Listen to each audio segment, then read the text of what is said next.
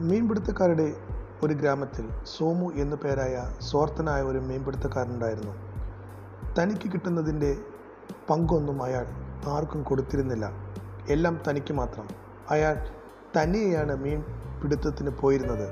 അയാളുടെ ഭാര്യ ഒരു പൊങ്ങച്ചക്കാരിയായിരുന്നു. തന്റെ ഭർത്താവ് പിടിച്ചു കൊണ്ടുവരുന്ന മത്സ്യങ്ങൾ പൊങ്ങച്ചത്തോടെ അവൾ അയൽക്കാരെ കാണിക്കുമായിരുന്നു. സോമു ഒരിക്കൽ സാധാരണ പോലെ മീൻ പിടിക്കാൻ പോയി. വലയെറിഞ്ഞ് കുറച്ചു കഴിഞ്ഞപ്പോൾ ഏതോ വലിയ മത്സ്യം തന്റെ വലയിൽ കുടുങ്ങിയിട്ടുണ്ടെന്ന് അവന് മനസ്സിലായി. വലയുടെ ഭാരം അവൻ അറിഞ്ഞു. അവൻ ചിന്തിച്ചു ഞാൻ വലിയ മീനിനെ പിടിച്ചത് ആരെങ്കിലും അറിഞ്ഞാൽ വീതം കൊടുക്കേണ്ടി വരും. വല ഞാൻ തന്നെ വലിച്ചു കയറ്റാം.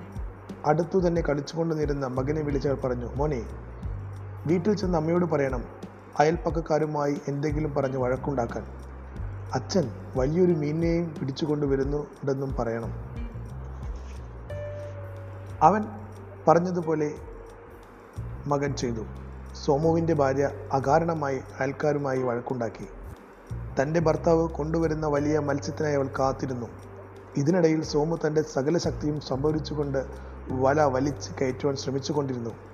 എത്ര ശ്രമിച്ചിട്ടും വല വലിച്ചെടുക്കാനായില്ല.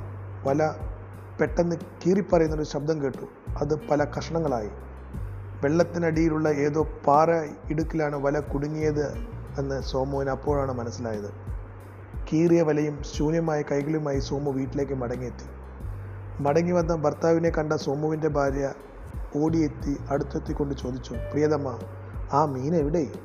സോമു പറഞ്ഞു എന്തു ചെയ്യാം? വല പാറയിടുക്കിൽ കുടുങ്ങിപ്പോയി.